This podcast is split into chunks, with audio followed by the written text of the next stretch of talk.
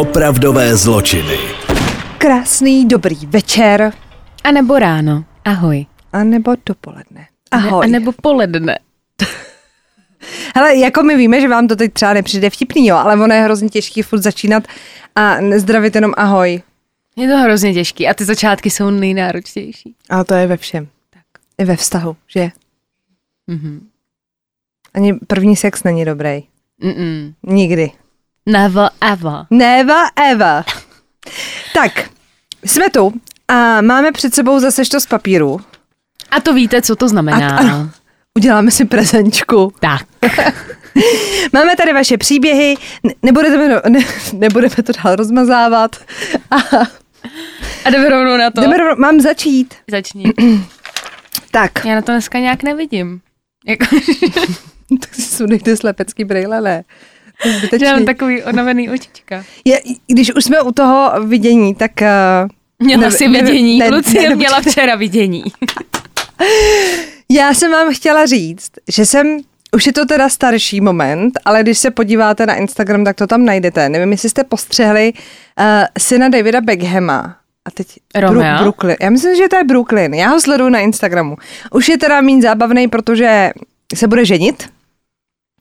A on si nechal vytetovat na zátylek milostný dopis od svojí budoucí ženy. To byl Beckham, jo, malej. Jo.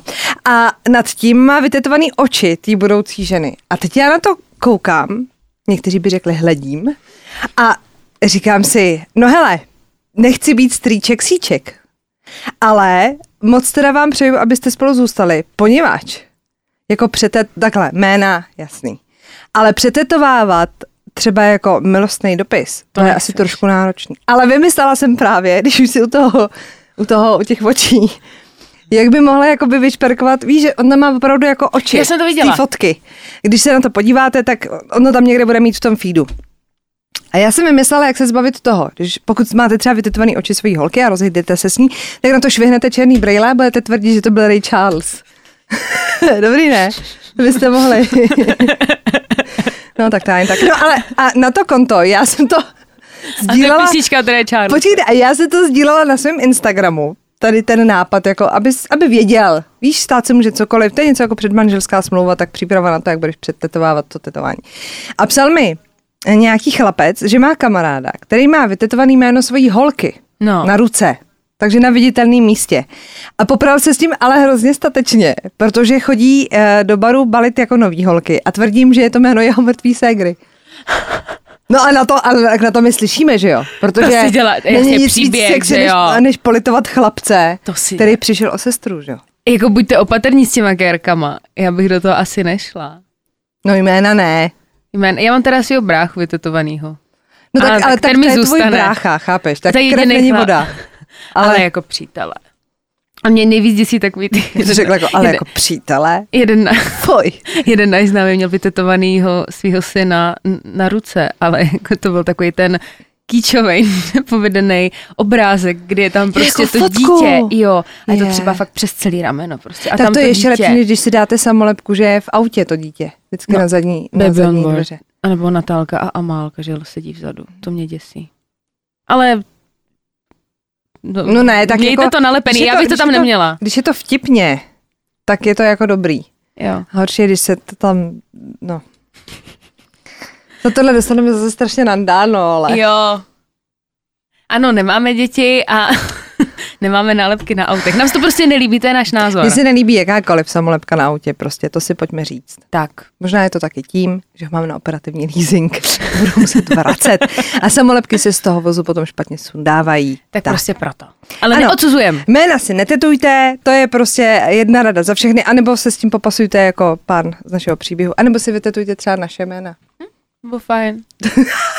To budou vaše holky Tímto rády. vás vyzýváme. To, počkej, a to budou vaše holky rády, ale obzvlášť pokud se nemenujou uh, ani Lucka, ani Bára. Tak mi došlo to, že tu máš dvě jména, že jo, jak podezřelý.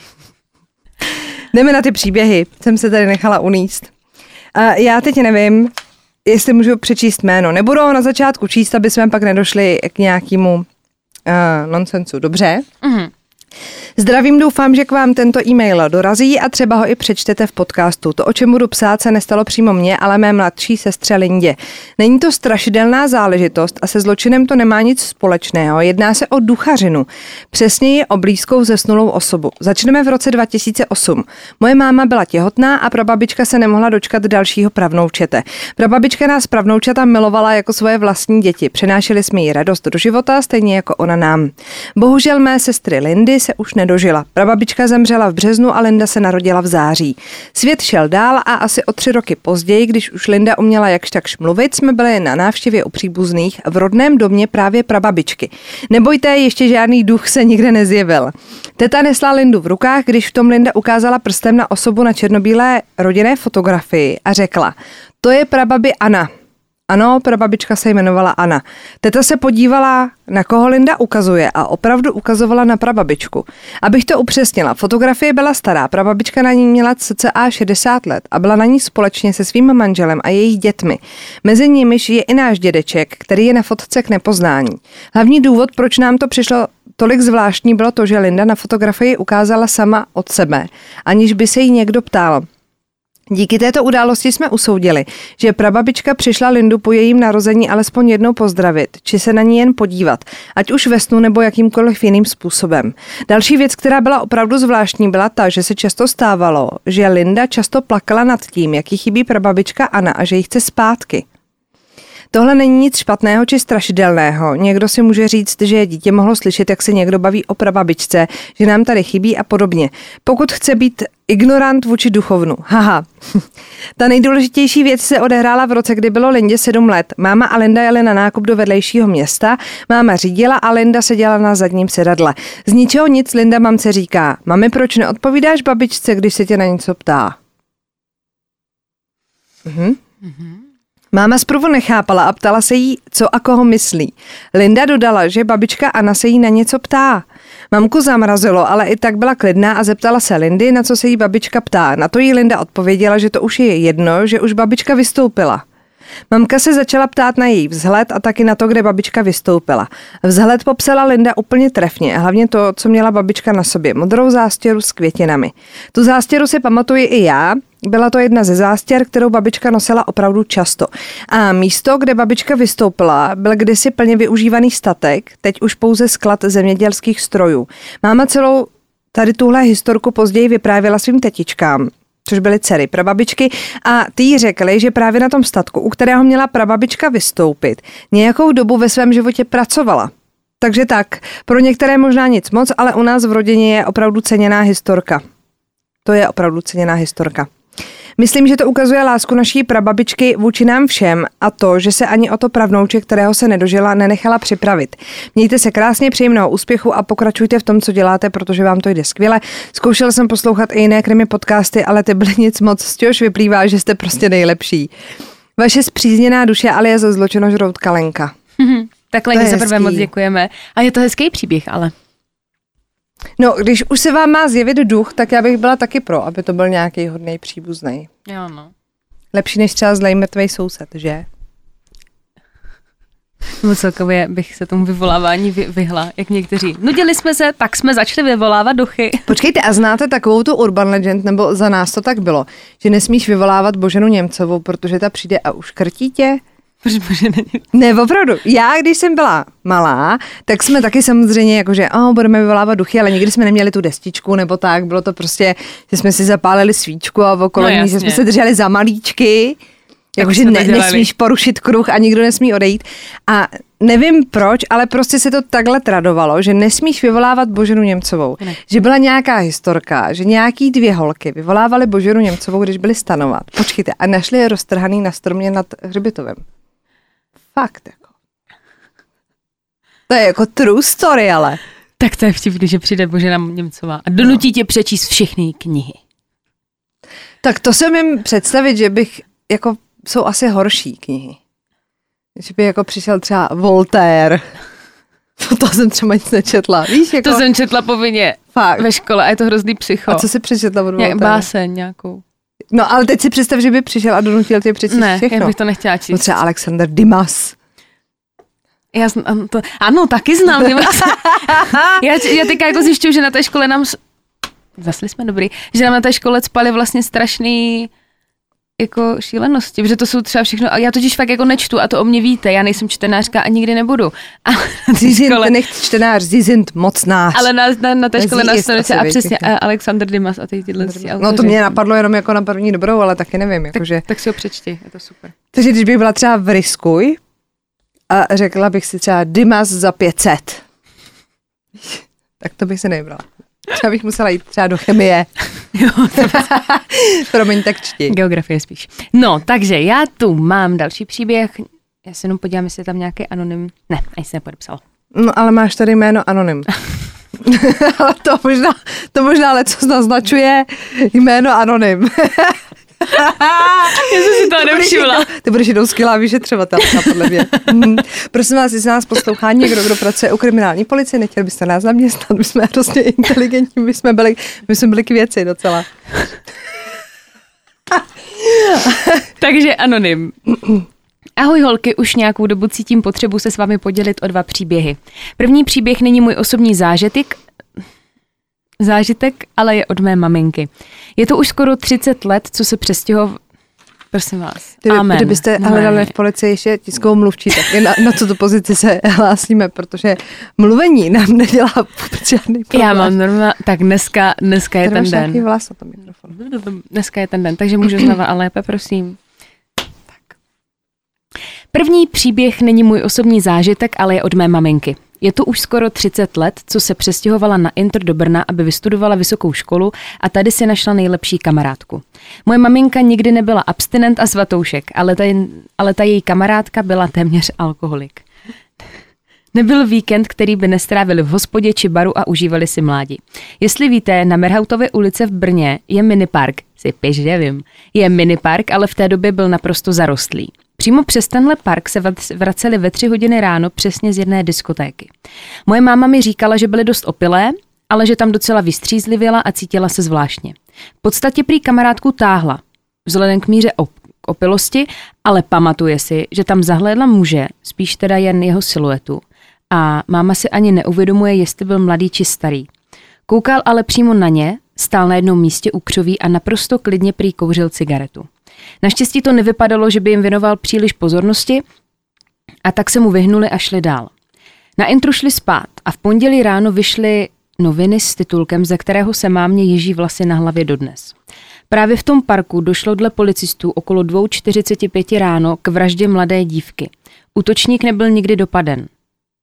Ty brďo. Druhý příběh, jo, jdeme na druhý. Druhý příběh se, se váže k mému dětství, od kterého nejsem tak daleko. Nepamatuju si ani, kde to začalo, ale už ve velmi útlém dětství jsem trpěla nočními můrami. Můj pokoj se nachází vedle rožnice, rožnice rodičů a já každou noc po dobu pěti let spala právě v jejich ložnici. Pro upřesnění asi od mých sedmi let. Trpěla jsem strachem ze tmy, slyšela jsem různé zvuky a viděla siluety lidí. Když už jsem usla ve svém pokoji, pak to bylo jen při rozsvícené lam- lampičce nebo jsem odpadla únavou. Každá noční mura se lišila, ale všechny končily mou smrtí. To musí být strašný psycho, ty brďo. Když umřeš v každém svém snu, ty brďo. No to teda. To mě vždycky probralo. Takový ten stav, jak se zadýcháte a spocené se proberete leknutím. Rodiče si z toho moc nedělali, až si začali uvědomovat, že je se mnou celkově něco špatně. Nebyla jsem nějak šťastné dítě. Nebyla šťastný dítě, jo. To je zvláštní. Jako, Tak možná, možná i díky tomu, co se jí dělo, že jo? asi jo, no. Neměla jsem víc než jedno, aha, teď jdeme k tomu, neměla jsem víc než jednoho kamaráda, ven, jsme, ven jsem chodit nechtěla, s cizími lidmi jsem nemluvila vůbec, sporty a hry mě nebavily. Trochu zjednodušeně bych řekla, že jsem měla lehké deprese. Nejlíp mi bylo, když jsem přemýšlela právě nad vlastní smrtí, sama zavřená v pokoji. Moc dobře si uvědomuji, že jsem tak právě... Uh, já se hrozně omlouvám dneska, já jsem fakt nějaká zasekaná. Mm, teď jsem přeskočila řádek, do prčic. Moc si uvědomuji, že jsem se tak změnila právě v době, kdy přišly mé noční můry. Do té doby jsem byla malé, veselé dítě. Jednou se to ale změnilo. Několik nocí po sobě se mi- zdál stejný sen. Zdálo se mi o smrti nějaké staré paní.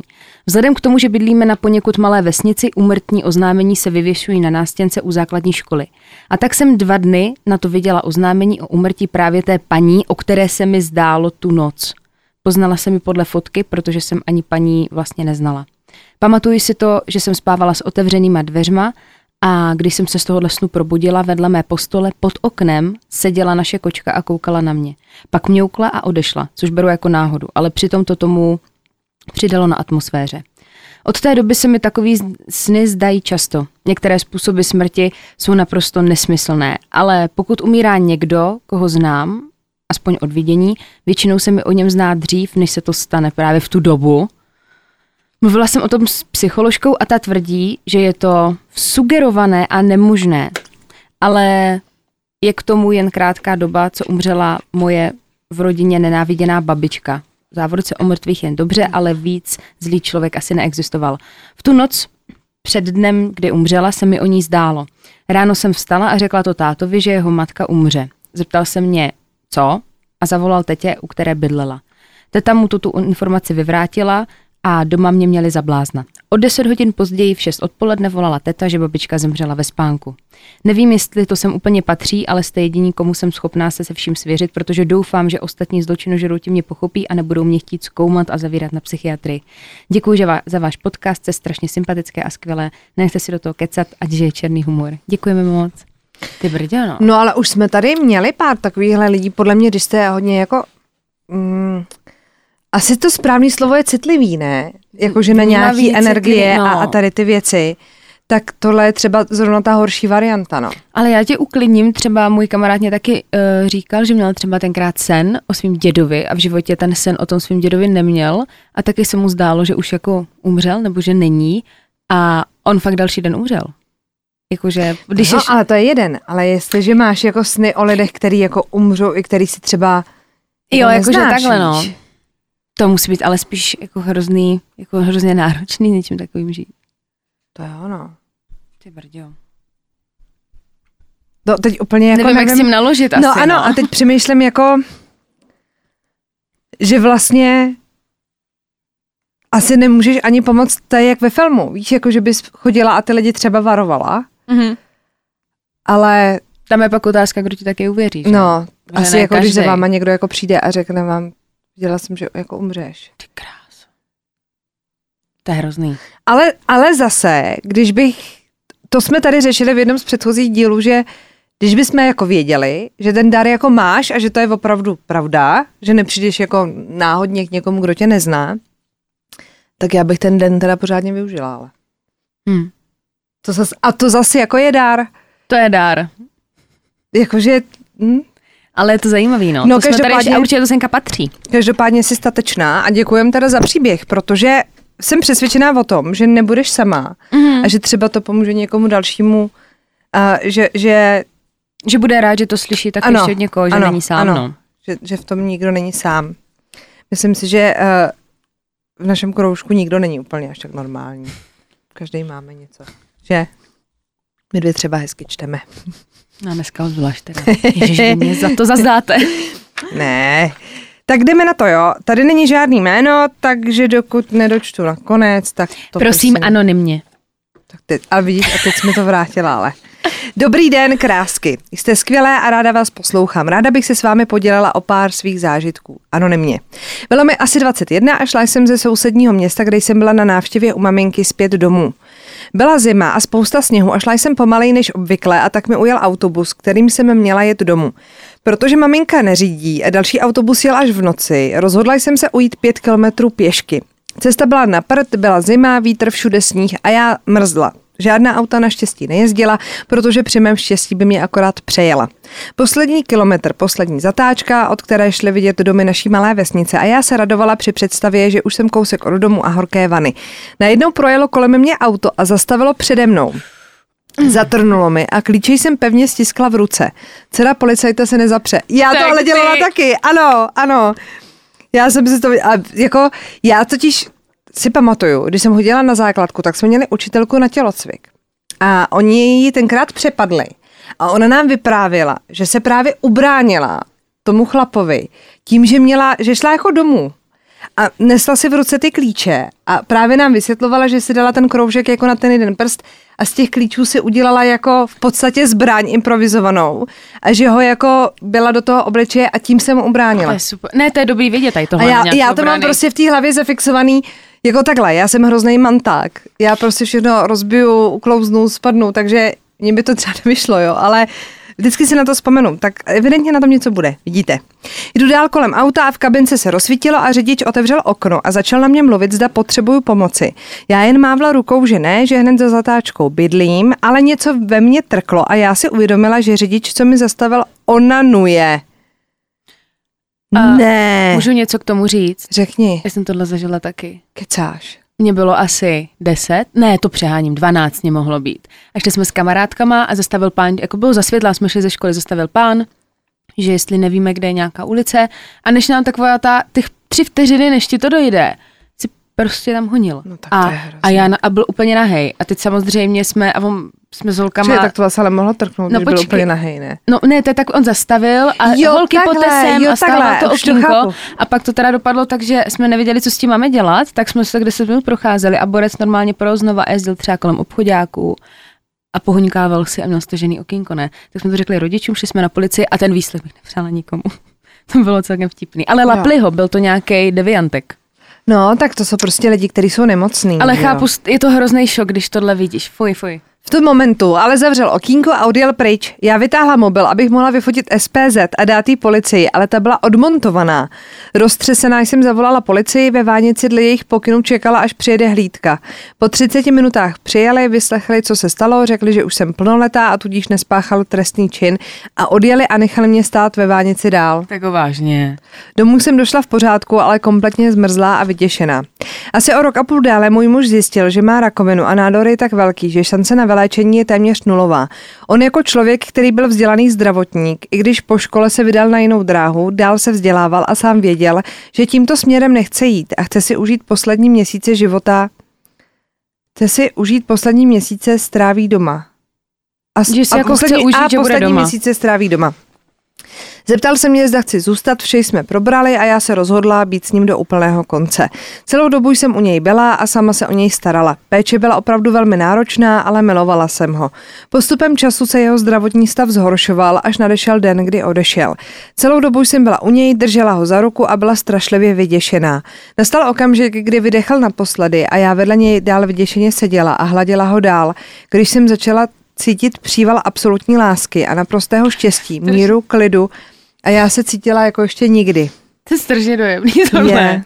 To je hrozně. Ten okamžik po chvíli přestal a mě srazila realita brutálním způsobem. Po několika měsících jsem byla s naším psem na procházce, když jsem potkala souseda, opravdu silně věřícího katolíka. Slovo dalo slovo, mluvili jsme o manželovi, došlo i na, na datum jeho smrti, kdy on mi sám řekl, že ten den šel kolem naší ložnice po cestě kolem deváté večer a měl nutkavý pocit, že se musí zastavit. A popsal mi úplně stejný zážitek, jaký jsem prožila v ten samý okamžik. Já jen začala plakat, protože jsem nemohla věřit tomu, že se nám oběma stalo to stejné. Navíc aniž by soused věděl, že manžel právě zemřel. Od té doby se smrti nebojím. Poslední zážitek bude opravdu krimi, takže si držte klobouky. Nejdu vám článek, hodně se o něm psalo. Náš rodinný kamarád žil v Kolíně nad Rýnem, byl to velmi úspěšný člověk, self-made milionář. Měl i svůj automobilový tým a jezdil závody. Opravdu si uměl vychutnávat život plnými doušky. Našel si partnerku s dětmi a žili spolu, ale z toho, co jsem se zpětně dozvěděla, metal za matku roku by rozhodně nedostala. Kluci byli neustále odstrkovaní na druhou kolej, ale ne novým partnerem, ale vlastní matkou. Po životě v dětském domově, velmi skromném životě, díky manželovi, který rodinu zadlužil, si užívala opravdu krásného života plného luxusu, dovolených, večeří ve vybraný společnosti, chtěla to, co nikdy neměla a dětí stály v cestě. Nemůžeš přeci jezdit na dovolenou, když tvé děti musí chodit do školy. A tak synové putovali do internátu ve Švýcarsku.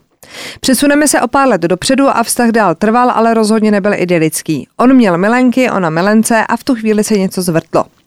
Jí se dála líbilo žít život v luxusu, ale nebyla s ním šťastná a tak ukula plán, jak se zbavit manžela. A je. A je to tady. Byli spolu na dovolené v jejich domku v Chorvatsku. Když se mu udělalo zlé, skolaboval, celý otekl a sfialověl. I když ona byla u něj, záchranku zavolal až jejich známý, který s nimi byl na té dovolené. V nemocnici zjistil, že z léku, které užíval, se nic takového stát nemohlo. Po krevních testech zjistili, že byl otráven a jen zázrakem přežil. Obvyklá dávka té látky, aby ho ohrozila na životě, byla překročena 59krát. Nakonec se ze všeho vyhrabal. Chorvatská policie ji stíhala. On ji propašoval zpět do Německa, kde ji skrýval a dělal vše proto, aby ji zbavil trestního stíhání. Tak ještě se jí zastal. Cože? To se mu nakonec podařilo, potom co podplatil spoustu úředníků. Nakonec se mu podařilo zjistit, že za vším stojí milenec manželky. Ona se milence pokusila opustit, ale nezvládla to, takže ho neotrávila ona teda, jo. Aha. Jeden letní den s manželem šla do hospůdky, kde byli štamgasti a pili s přáteli kolem půlnoci odjeli domů, kde došlo k hádce mezi ním a nevlastním synem, která eskalo, eskalovala tím, že syn vrazil sekeru do hlavy svému nevlastnímu otci. Syna odsoudili na pět let, brzy ho budou propouštět. O, o. Takže to chápu správně, že nakonec teda ten závodník stejně umřel. Jo, že ho zabil chápu, ten nevlastní no. syn. Já jsem to taky tak pochopila, ukaž to. No tak to kecáš. Takže oni se ho pokusili otrávit, Fred to přežil. Pokusil se otrávit teda milenec manželky a nakonec teda, š... no protože s manželem. No. Takže šli prostě do hospody s tou manželkou a ten nevlastní Kolem syn... půlnoci odjeli domů, kde došlo k hádce no. mezi ním a nevlastním, a nevlastním synem, synem, který eskalovala tím, že syn vrazil sekeru do hlavy svému nevlastnímu otci. Ty. No, no tak to je fajnový teda. Ale teda to byl hrozně hezký ten příběh s tím manželem. To jo. To mě úplně... To jo. Člověka to hrozně jako... Ale m- teda určitě smekám za tu statečnost. No právě, to je něco tak hroznýho a já vždycky, když tady tohle čteme, tak... Hele, vidět svého blízkého ve špatném stavu zdravotním a určitě ten, když měl tu rakovinu, nevypadal asi v posledních dnech úplně dobře, teď se o něj musela starat, starat. tak no. strašně náročný to, Tohle si musíte níst. No. To je jako klobouček, to je statečná. Máme tu další anonymní posluchačku. Ale to je v pořádku, pište normálně anonymně, nám to jako by nevadí, my ty jména nepotřebujeme, nebo? Já tady slyším nějaké bzučení. Dobrý. Ty ne? Ne, ne. ne? Jak... ale já mám hodně po těch jako ve sluchátkách, to Aha, slyšíš. jak vrtulník. Tak. Takže anonym. promiň, promiň, jede pro mě milenec. Vyzvedává mě a právě přistává Pardon, na heliportu heliport. na Pardon. Ahoj holky. Předem se moc omlouvám za chyby, jsem opravdu silný dysgrafik a dyslektik. Holka, ty si moje děvče, já mám taky na to papír. Buď dobrá. Hej, tak tohle bude vypadat, dva dysgrafici. Počkej, a to má, teď spojí a, dohromady. Počkej, a to na to máte jako papír, který jako... No já jsem chodila od první třídy do pedagogicko-psychologické poradny až do mých 20 let, do 19, než jsem maturovala, no. A to je ale škoda, že z toho nechala. Ale musím říct, že děkuji mé mamince a vy, co máte děti, kteří třeba mají, já jsem fakt neuměla vůbec číst a měla jsem problém i se psaním, já jsem psala zprava doleva třeba, jako úplně fakt úplně mimo. A když se tomu dítěti věnujete a fakt každý den si s ním budete sedat a jako rodiče mu budete věnovat, tak eh, to zvládne to dítě a naučí se číst a naučí se psát. To je ale super. Pravda a... s trocha chybami, jak to můžete vidět u mě. No, ale... ale takhle, já když třeba píšeme, nepoznali byste to. Což jako jestli se na tom byla jako špatně se Hodně. psaním a se čtením. Tak Takže, mamko, maminku. děkuji ti, děkuji ti. tak, teď se to ukáže. Tak a teď to přijde, pojďme. uh, chci vám napsat svůj příběh. Už odmala jsem dělala judo a sebeobranu a byla jsem v tom dobrá, ale kvůli špatným kolenům jsem musela přestat. Jinak bych to dělala asi dodnes. Jednoho dne, byl to pátek, jsem se domluvila s kamarádkou, že si dáme skleničku červeného a pokecáme. Ale protože jsem v tu dobu bydlela na vesnici a ne ve městě, kde se to mělo uskutečnit, bylo dohodnuto, že přijedu na čtvrtou a na půl devátou odjedu. Když jsem přijela, dali jsme jednu, dvě skleničky a pak celou láhev. Už jsem byla trošku ťuklá, ale chtěla jsem ještě držet, eh, ale chtěla jsem se ještě zdržet. Ne, chtěla se držet toho plánu a odjet půl desáté. Deváté. Deváté. ale je to napsaný dobře. Ty jsi se nechala uníst. Se nechala uníst. Pak se to začalo rozjíždět a přišel kamarádký přítel s jeho kamarádem a pozvali ještě jednu holčinu.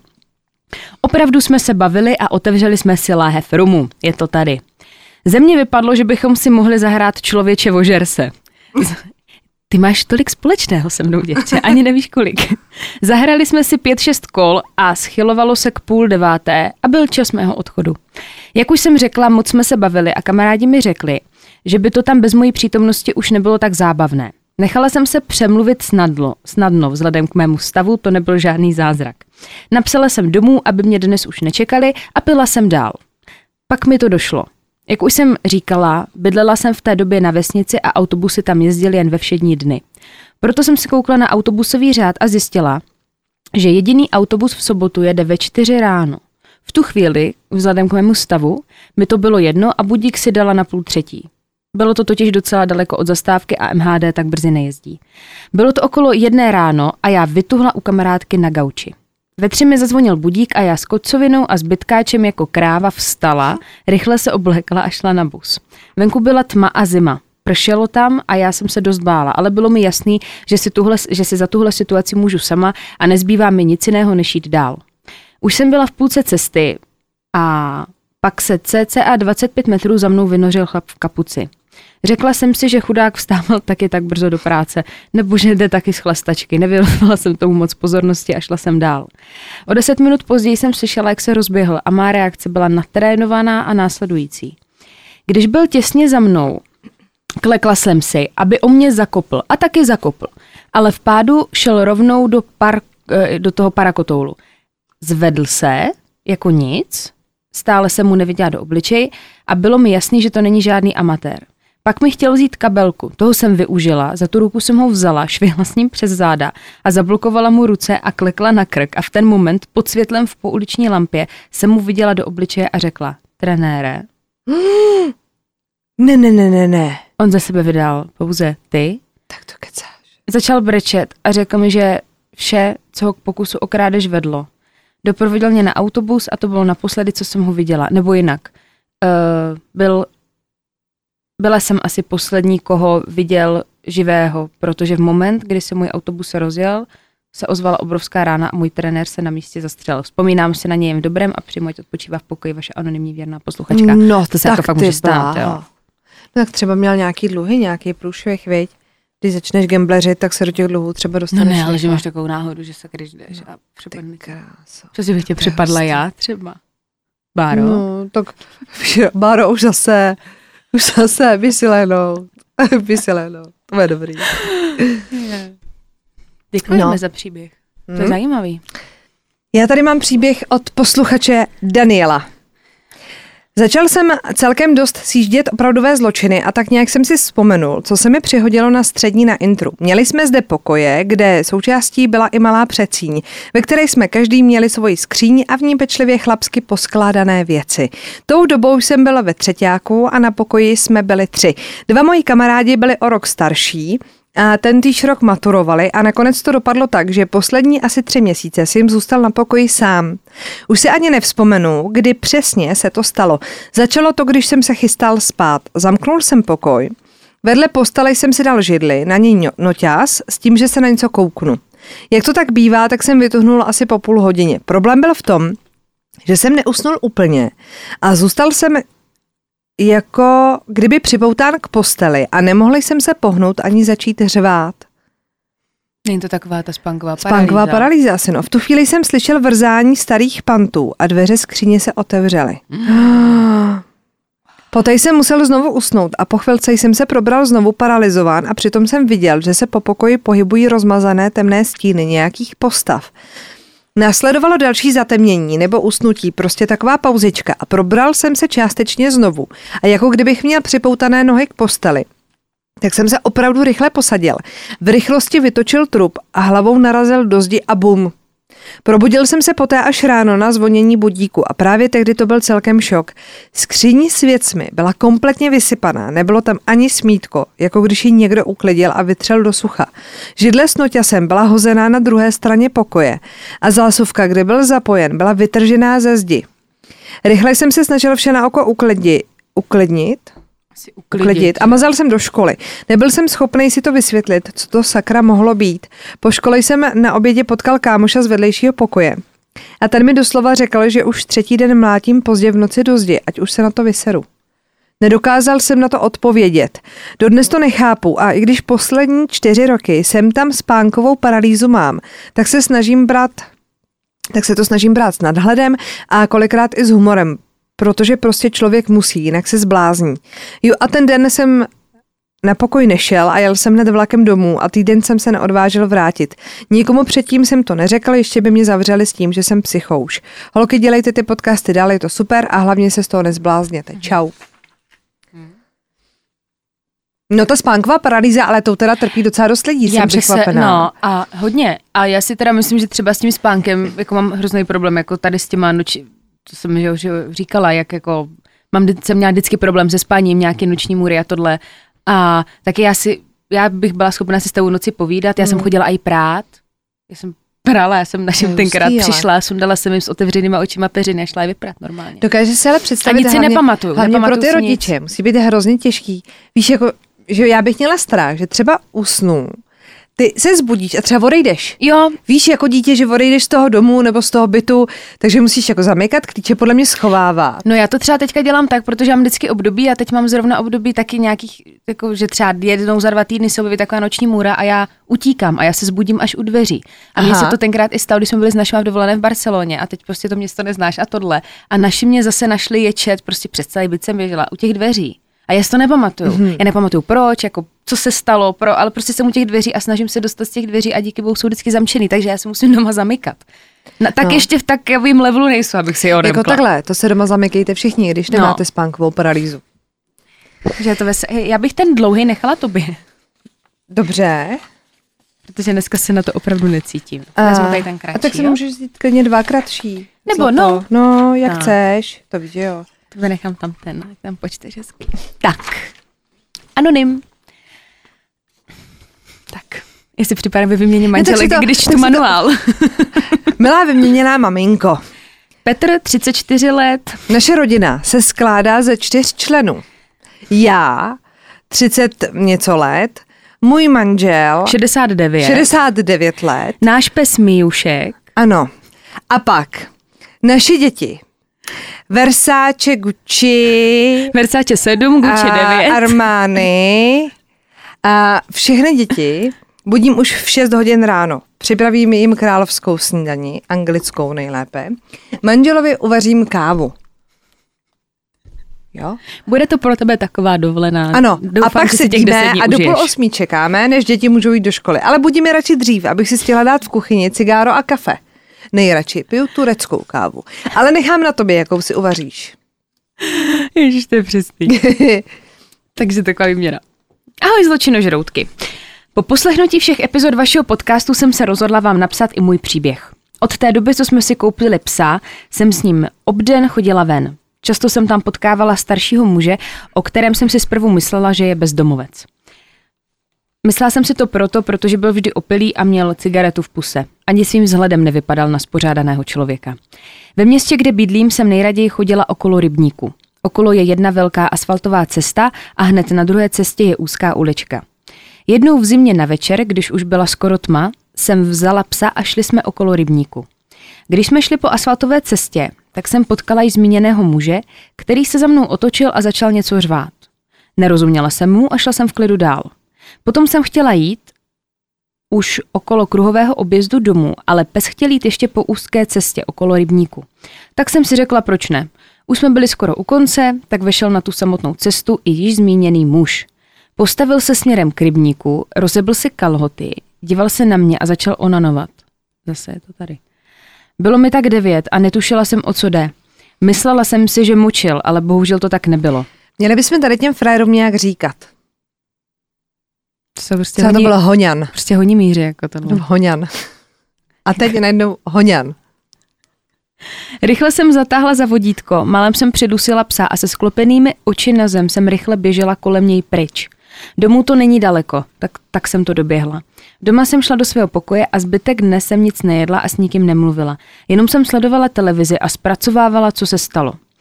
Začala jsem si vzpomínat na to, že tohle udělal už víckrát, ale nikdy jsem u něj nebyla tak blízko.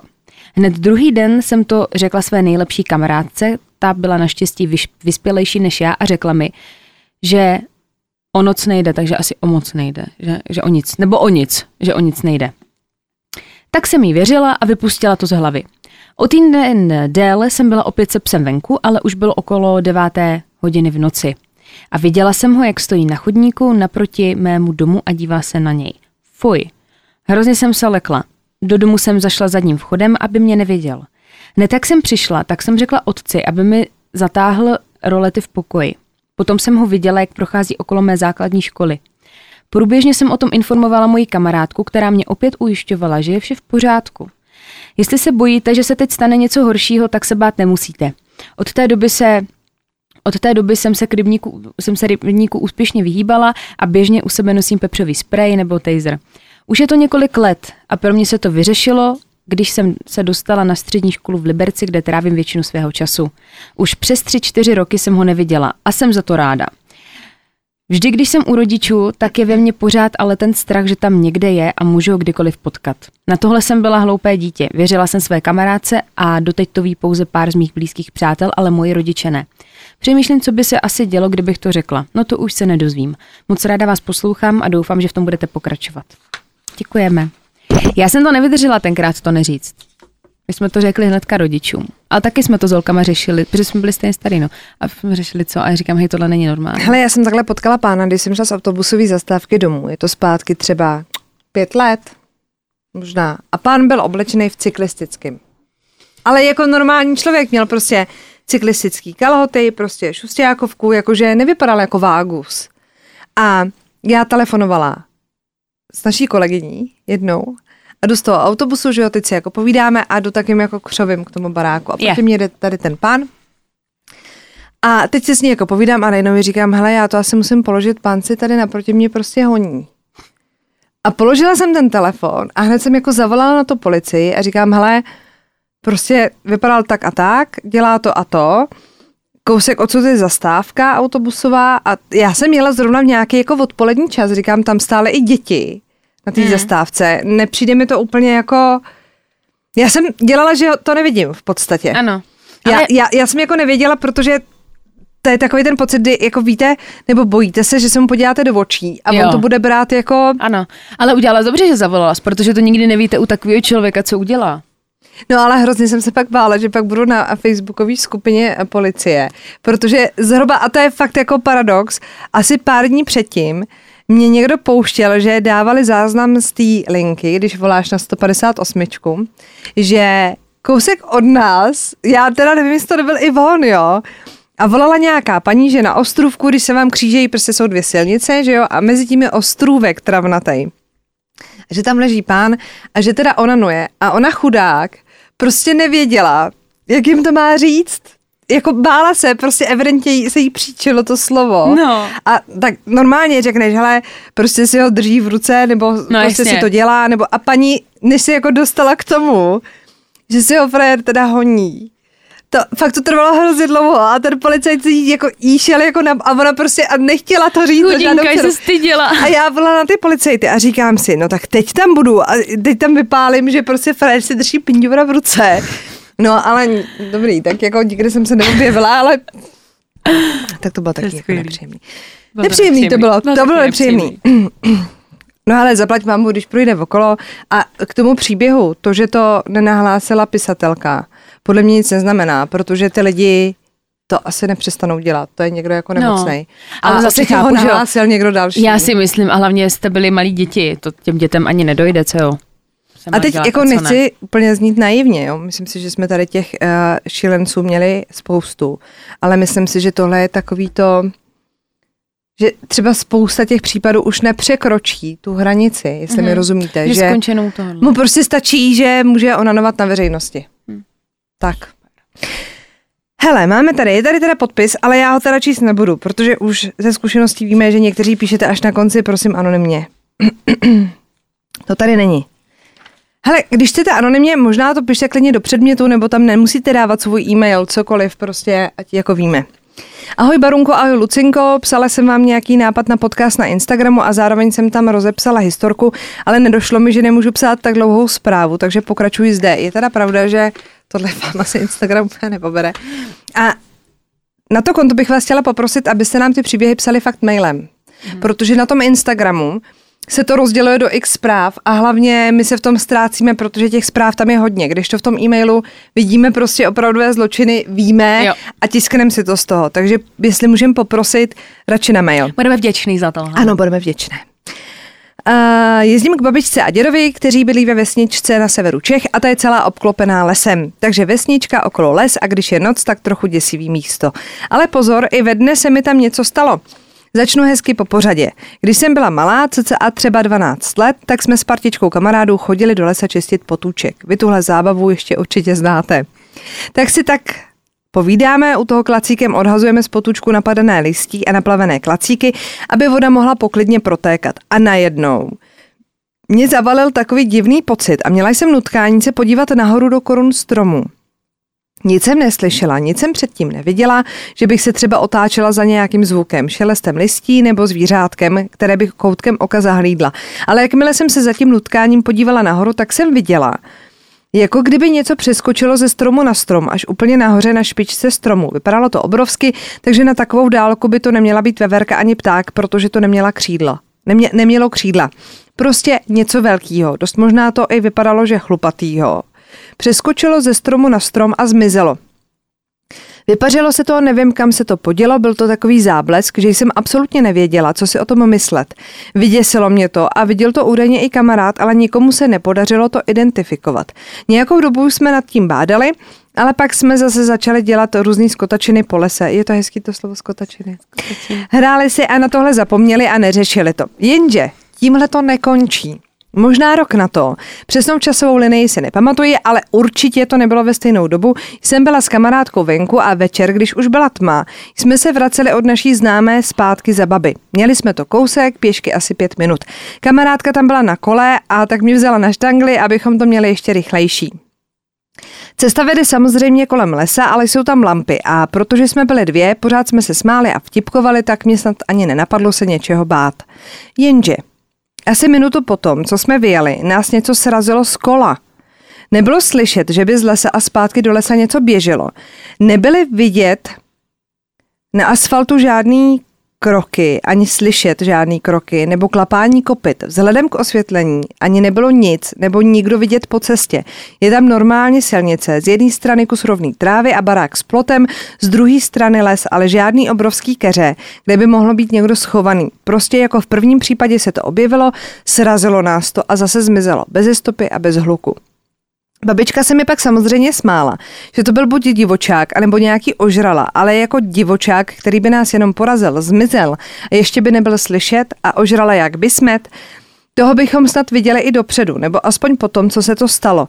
Prostě nikde nic, nikde nikdo, mi trochu vyplašený, ale vzhledem k tomu, že mi nikdo nevěřil, nebo se spíš smáli, tak jsem to zase přišla s tím, že se mi to třeba zdálo.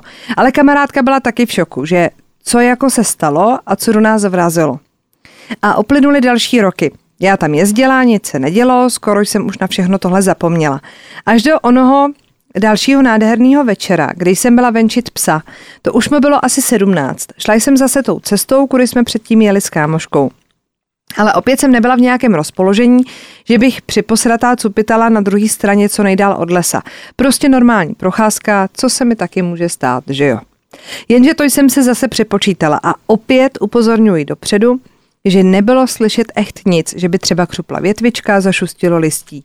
Je to fakt klidná část úplně na kraji vesnice, daleko od centra, takže žádný rušivý elementy, zrovna v té části je jeden baráček, kde nebyl nikdo venku. Takže fakt bylo slyšet jen to, že vedle mě ťapká babičky malý pejsek. Takže tam v klidu venčím čoklíka, nikde nikdo, prostě krásný letní večer a najednou jsem si ze vteřiny na vteřinu připadala, jako když mi někdo přilepí nohy k silnici, polije mě ledovou vodou a zároveň jsem měla ten nesnesitelně děsivý pocit, že mě někdo nebo něco sleduje.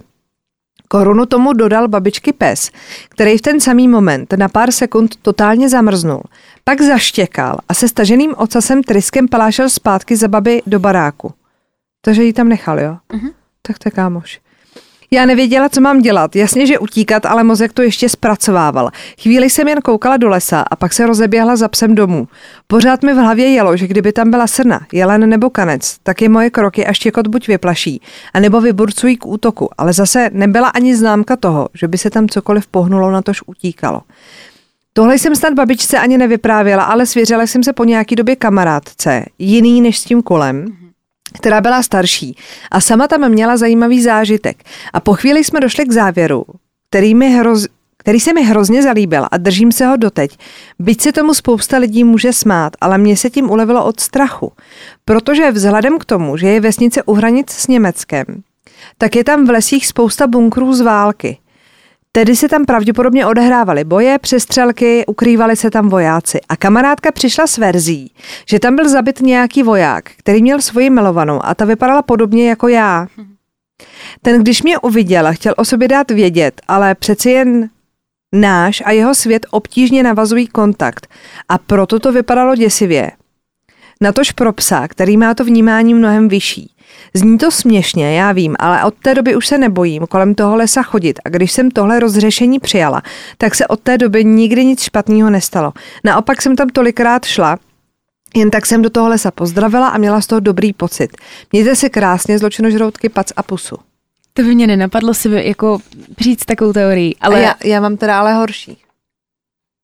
Co když to byl voják, Vlastně teď si to stlum, ať můžeš do toho lesa se který měl tu milou? Ano, zradila. No to ne. No, to je jedna možnost, že se mstí, protože ho zradila. A nebo tě napadá ta jeho milá. Protože žádná nechceme. Ani po smrti, aby náš frajer byl s nějakou jinou. No jako nedává to smysl, je to jako Ale přehnaný, jestli ale se ti ulevilo samozřejmě. A evidentně to funguje. a ti vojáci teda, tak to není úplně jako, jako zase, když si vezmeš, že i tam lítá ty brďo něco a ne, neslyšíš, že to přichází. To je Ale, prostě ale divný. proč ne? Veď, Jako je to prostě fakt jako, zvláštní, no, že to zvíře být podle mě nemůže. Jestli tam ty bunkry jakoby byly, nebo jakoby byly tam, Byly, tak to aha. má podle mě jako jo. A kdyby to byla jako jeho holka, tak si myslím, že by to bylo drastičtější. To si taky myslím. My jsme hrozný jako... To by se tahalo za vlasy No. tam, levitovala bys. mrchy, To by, to by bylo horší, to by bylo horší. Je ta- tady hezký předmět, jméno můžete přečíst sem a ne. A vidíte, a takhle to je v pořádku. To je no. krásný. Ahoj holky, tak vám píšu mou vtipnou, ale chce děsivou příhodu. Byl rok 2014 a já jsem šla na oslavu své kamarádky. Šla jsem tam okolo 15. hodiny. Měla jsem 18, takže jsem čekala, že tam budu dlouho a vzala jsem si kabát. Oslava probíhala normálně, jenže okolo 21. hodiny se začaly dít divné věci. Začalo to tím, že začalo problikávat světlo, což jsme si samozřejmě vysvětlili tím, že byl blbý kontakt a blbá žárovka. E, ta žárovka totiž začala problikávat každých 10 minut. To je pravda, že a to může být kontakt špatný. Mám taky doma Ale žárovka. no, a nám v předsíni taky. No. To je prostě... Nebo tam máme duchy. Ne, ne, nemáme, nemáme. Ze začátku jsem tomu nevěnovala pozornost, jenže potom na to začalo upozorňovat více lidí. Vypnuli jsme hudbu a měřili jsme, za jak dlouho to začne problikávat. Všichni jsme byli strašně připosraní. Bylo nás tam asi 15. To, co to začalo dělat, to světlo, tak odešli asi dva nebo tři lidi. Proto se nám, to si jako představu, že nechceš doma návštěvu, tak začneš pojistkama blikat, víš? blikat. E, Potom se nám ale stalo ještě něco lepšího. Někdo ťukal na vchodové dveře. Venku byla bouřka a to nám moc nepřidalo. Oslava byla v rodinném domě, co měl i zadní východ, takže to zaklepání, pozapleká, poza... Help me. Po zaklepání většina utekla tím zadním vchodem. Zůstala tam jedna holka, ale ta tam byla kvůli tomu, že už byla celkem nalitá, pak já a ta kámoška, co oslavovala. Takže už tam zůstaly jenom holky. Byli jsme jako velmi statečné holky a utekli jsme do kamarádči na pokoje do šatníku. Ta začala okamžitě volat svojí mámě, že je tady asi vrah. Na Češi její máma řekla, že zapomněla na opraváře, co má přijít opravit tu žárovku, Je. co blikala, ať mu jde otevřít. Dostali jsme totální záchvat smíchu. Šli jsme otevřít bez rozmyšlení, protože v té vesnici, kde se to odehrálo, je takový místní opravář, kterého zná každý a nebojí se ho. Otevřeli jsme, on šel ke, světlu, ke světlům. Za chvíli se stala ještě jedna vtipnější věc. Ta opilá kamarádka, co způsobila dole, co zůstala dole, se připotácela k opraváři a řekla mu, ahoj lásko, byl jsi dobrý. Je. My jsme se smíchy váleli na zemi, takže to byl můj příběh. Ještě vám sem dám takový malý vtipný příběh. Můj přítel věděl, že na YouTube vůbec nechodím. Máme společný notebook a asi před třemi měsíci jsem na vás narazila a začala, se, začala poslouchat každý podcast.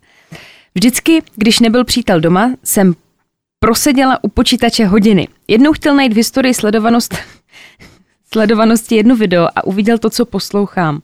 Potom si nějaký vás, váš podcast pustil. Asi za hodinu za mnou přišel, jestli se cítím v pořádku. No, chvíli jsme se tam tak lehce hádali, ale jaký to mělo efekt? Přítel se teď se mnou kouká a poslouchá každý váš podcast. Yeah. Děkuji za to, co děláte, vaše podcasty mě baví jako většina jsem jaksi více paranoidní, ale co už, aspoň si dávám větší pozor. Vaše zločinožroutka Anet. Tak zdravíme i přítele. Strašně hezký, strašně hezký. Toto je, toto je fakt vtipný, no, že tam, že, ale to je přesně ono, ta žárovka. Ahoj, lásko, byl jsi dobrý. Hele, my tady máme teda samý, ale uh, long. Tak mám dát ještě? Tak ještě dej. Ještě nejste unavený? Já se omlouvám za to čtení dneska. Ježíš, tak každý někdy nemá den. Dneska. Já tomu říkám den Žána Kokto. Hmm. To prostě pak nejde. to mám já dnes. Tak já jdu na to, jo? Ano. Uh, jméno prostě, no tak ale je to tady podepsaný, tak, tak já až došlu nakonec, tak to když tak přečtu. Ahoj holky, jsem studentka na vysoké škole, ale to v červnu jsem objevila váš boží podcast, který mi během posledního zkouškového doslova zachránil nervy. Ano, trochu paradox, já vím. Bychom se mohli jmenovat Paradox. Ano. Ale když se člověk učí několik týdnů každý den, x hodin v kuse potřebuje vypnout, no a váš podcast mi k tomu vypnutí pomáhá nejlíp. Nikdo kolem mě nechápe, jak můžu být ujetá do něčeho takového, a jak takový podcast můžu poslouchat. Ještě navíc často i před spaním. Takže jsem ráda, že jsem díky této komunitě zjistila, že je spousta jiných zločinožroutů. Amen. Chtěla jsem vám říct i mé zážitky tak trochu zavánějící duchařinou. Nejsou to teda zločiny, ale snad to nevadí. Abych začala. V zimě 2015 moje mamka umřela na rakovinu, bylo mi 17 let. Bylo to hodně těžké, ale časem bylo opět líp. Pár týdnů po její smrti se mi ale stalo něco zvláštního. Mamka doma vždycky nosila své oblíbené papuče. Potom, co umřela, jsme nechali asi 6 týdnů všechny její věci tak, jak byly, tudíž papuče zůstaly v přecíni. Jeden den jsem přišla ze školy, šla do obýváku a ty papuče ležely u gauče pod místem, kde většinou se dávala mamka. Šla jsem zpátky do přecíně se přesvědčit, že to nejsou nějaké jiné, ale ne. V přecíni žádné papuče nebyly. Mamčiny ležely u pohovky. Bylo mi to trochu divné, ale řekla jsem si, že si je tam asi vzal taťka, protože se mu po mamce stýskalo. Jenže taťka přišel z práce domů. Jeho první slova po tom, co mě pozdravil, byla, proč si dala mamčiné papuče do obýváku. Zaraženě jsem řekla, že já jsem to nebyla a že jsem si myslela, že to byl on. Taťka hned řekl, že on taky ne, že si právě myslel, že já. Později jsme se ptali i mých prarodičů, jestli se k nám náhodou mezi tím, co já byla ve škole a teďka v práci nestavili a něco s těmi papučemi nedělali. Ale ne, nikdo u nás nebyl. Nebo? Dodnes nevíme, jestli se tam ty papuče jak se tam ty papuče vzaly, ale já věřím, že to mohla být mamka. Ještě dodám, že z přecíně do obýváku je to v našem domě celkem daleko. Přecházíte ještě přes jednu předsíň a pak přes prostor kuchyně, která je spojená s obývákem. To znamená, že do nich opravdu nemohl jen tak někdo drcnout, kopnout a oni by se objevili u gauče. Můj druhý zážitek je z roku 2019, kdy jsem měla velké problémy ve vztahu se svým přítelem. V tu dobu jsme spolu byli téměř pět let, ale když jsme spolu na vysoké škole začali bydlet, všechno šlo do tři tečky. Víte kam? Hodně jsem se trápila a když do mě jednou během hádky strčil tak, že jsem uklouzla a narazila si žebra, byla to jedna z posledních kapek. Několik dní na to jsem spala u sebe doma a zdál se mi sen, ale ne jen tak leda jaký.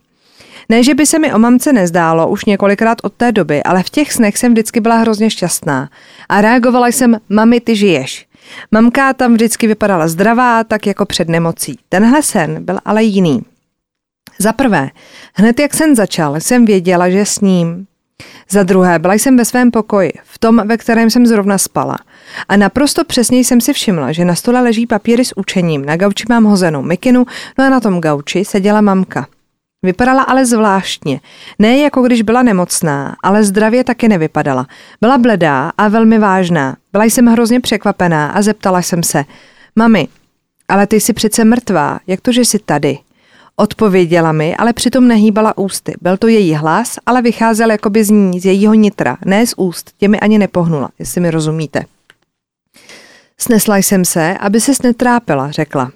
Zaraženě jsem se na ní dívala a ona mi pokynula rukou vedle sebe, kde se začal odehrávat jakoby nějaký obraz. Na něm byl ukázaný teď už můj ex-přítel, který se hrozně vstekal a pak já, jak jsem hrozně nešťastná a objímám nějakou malou holčičku. Ex-přítel na nás křičel, obraz se rozplynul a já se nechápavě podívala zpátky na mamku. Naše rodina ho nikdy úplně nepřijala, řekla mi. Což byla pravda, můj ex neměl s mojí rodinou zrovna nejlepší vztahy. Může to fungovat? Zeptala jsem se jí. Jen zavrtila hlavou a řekla, s kým se cítíš šťastná? Potomhle jsem se probudila, politá úplně studeným potem. Jo, a já tady mám zase kus toho.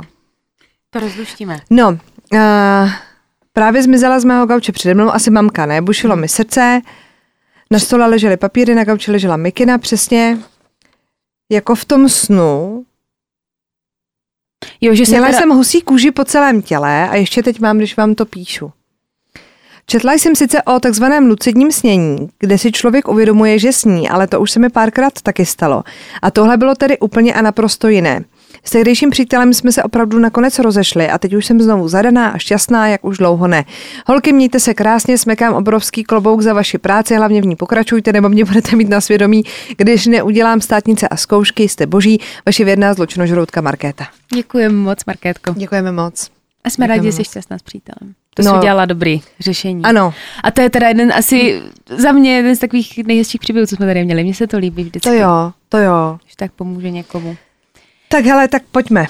Tak co? Dovolíš? No, Vezmu jasně, tady ten, ten je takový dlouhý, ale není tak moc, protože Dobře, opravdu to dneska dobře. není, jak ty říkáš, není to šlágr dneska. Tento příběh asi nebude až tak záhadný, ale je to příběh, který můj život velmi ovlivnil. Když jsem byla ještě miminko, tak si můj strejda našel skvělou holku. Měli problém s tím, že teta nemohla otěhotnět a já dost času trávila u babičky s dědou a oni bydleli ve stejné vesnici a tak se často navštěvovali. Říkala se mi teta Lída a opravdu se mi milovala.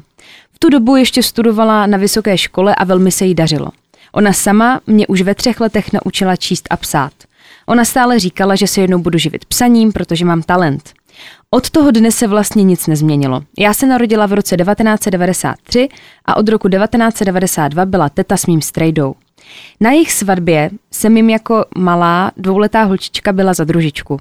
Byla mi opravdu velmi blízká a měli jsme, měli jsme na sebe velkou fixaci. Proto pro mě bylo moc těžké, když dostala nabídku jako stážistka v zahraničí. V tu dobu nebylo možné se propojit přes sociální sítě, přes Skype, FaceTime a podobně. Tenkrát jsem si s ní mohla jen volat opravdu na krátkou dobu a i tak to stálo mnoho peněz. Nebylo běžné, že má doma každý internet. A tak jsme s mamkou chodili právě do knihovny třikrát týdně a psali jsme si s tetou maily. Tenkrát jsem si mail založila, tenkrát si mail založila mamka a do dnešního dne má uložené zprávy od tety. Proč je to tak výjimečné, se dozvíte za chvíli. To je úplně jak věřte, nevěřte. Byl rok 2000, únor.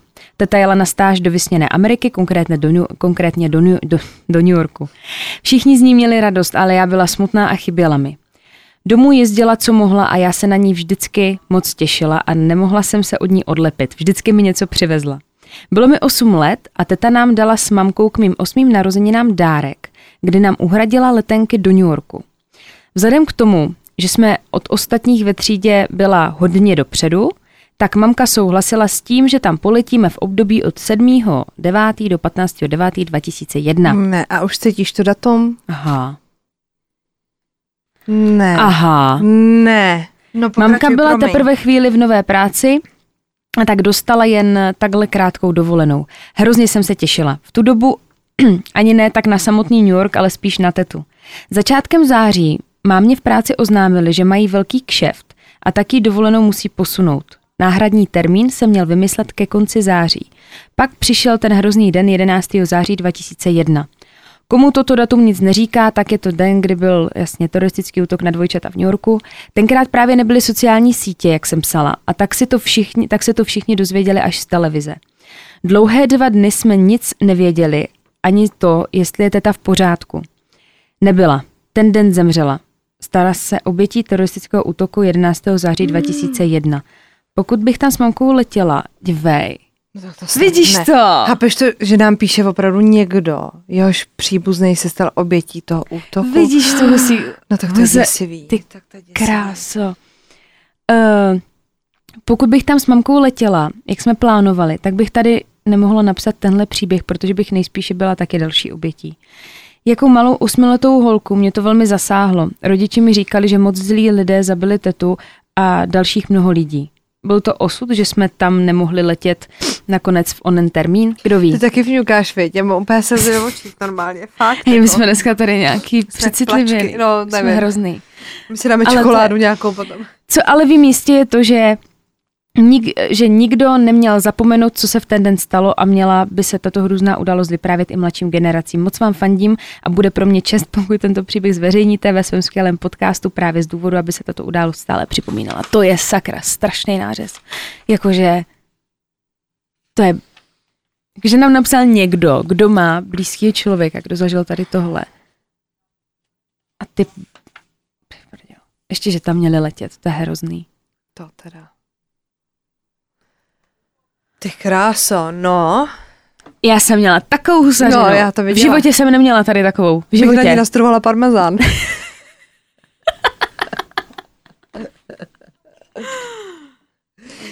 no jo, tak um, přátelé, my si jdeme vzít nějakou čokoládu nebo něco, protože tohle, my jsme Já- tak jako, Hej, to je poprvé, co jsme se vůbec tady Takhle- rozbrečeli. takhle, uh, mě hrozně pobavilo, když na mém Instagramu se bavily nějaký dvě slečny a komentovali nějakou moji jako fotku, že se jako lekli, že ta fotka má znamenat jako těhotenský focení.